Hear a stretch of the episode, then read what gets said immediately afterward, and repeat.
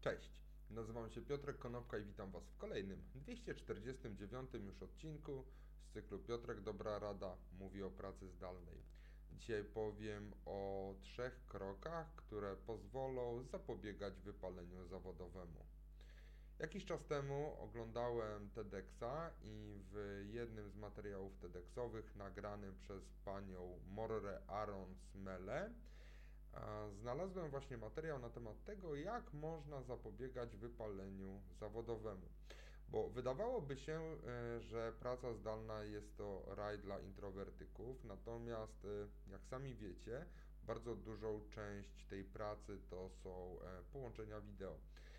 I wiemy, że jest coś takiego jak Zoom Fatigue Syndrome, czyli syndrom zmęczenia Zoomem, ale pomyślcie, że to pojawienie się przed kamerą jest jak występ na scenie. A ta, I ta praca przed kamerą męczy człowieka, e, zużywa naszą energię i może zdarzyć się tak, że jeżeli przez 8 bitek godzin jesteśmy na tej scenie, to po prostu jesteśmy wypaleni. A jeżeli będziemy się tak spotykać cały czas, będziemy 8 godzin dziennie spotykać się na Zoomie, to to wypalenie zostanie z nami na bardzo długo. Jakie są te trzy kroki, żeby tego wypalenia uniknąć? Przede wszystkim pilnujcie tych swoich porannych rutyn.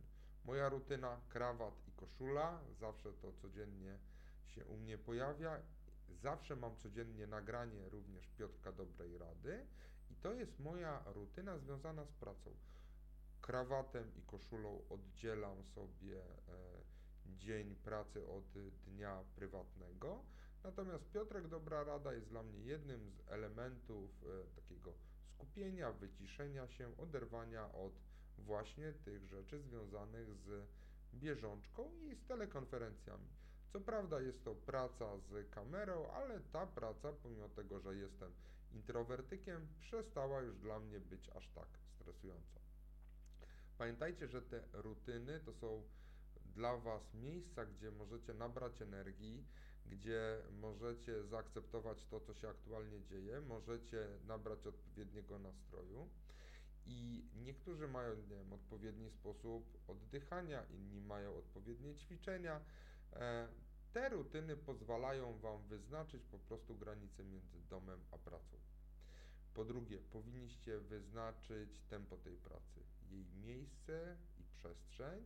Weźcie pod uwagę porę dnia, pomyślcie, kiedy jesteście najbardziej energetyczni, kiedy możecie na przykład poświęcić czas na taką telekonferencję, a kiedy ta energia Wam spada, bo być może w tych momentach, kiedy ta energia spada, warto skupić się na pracy koncepcyjnej, e, na tym momencie, kiedy pracujecie tylko i wyłącznie sami ze sobą, bez czujnego oka kamery, która na Was patrzy.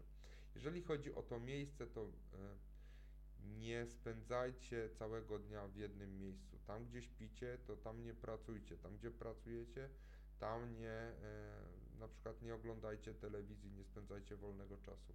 Nawet jeżeli waszym miejscem pracy jest biurko w, czy stół w jadalni, to niech to miejsce pracy na czas pracy wygląda jak wasze biurko w pracy. Niech będzie tam komputer, niech będzie porządek, niech będą rzeczy niezwiązane z e, domem, tylko tam mają być rzeczy związane z pracą. To jest ważne, żeby uniknąć tego wypalenia. Jeżeli jesteś menedżerem, to pilnuj swoich pracowników i pomagaj swoim pracownikom pilnować tego tempa, tego miejsca, tej przestrzeni pracy to na Twoich barkach będzie spoczywało zarządzanie interakcjami e, w trakcie wydarzeń online, żeby nie było tak, że te wydarzenia online są show dla ludzi, którzy są bardzo mocno ekstrawertyczni. Wypróbujcie na przykład komunikację asynchroniczną, czyli mam wielu znajomych, którzy nagrywają mi e, wiadomości, czy to wideo, czy to głosowe i wysyłają je różnymi komunikatorami. To powoduje, że ja mogę zareagować na to, kiedy na te ich wiadomości, wtedy, kiedy mam czas. Tak samo ta komunikacja asynchroniczna dla Ciebie jako dla menedżera powinna być priorytetem, że niekoniecznie trzeba tych wszystkich ludzi zmusić do pokazania się w jednym miejscu. I pamiętajcie, y, i to jest to coś, co mówi Mora Arron Smele, że praca zdalna już jest codziennością. Nie przenoście tych starych nawyków i kultury pracy, którą znaliście do niedawna, do pracy online. Zbudujcie coś lepszego. A tak naprawdę to zapytajcie swoich znajomych, którzy deklarują się jako introwertycy, jak według nich wygląda idealny czas pracy. I z tych ich odpowiedzi czerpcie wskazówki. Dzięki serdeczne to było, e, trzy, to było trzy kroki na temat tego, jak uniknąć wypalenia zawodowego. Dzięki serdeczne raz jeszcze. Do usłyszenia i zobaczenia jutro. Na razie.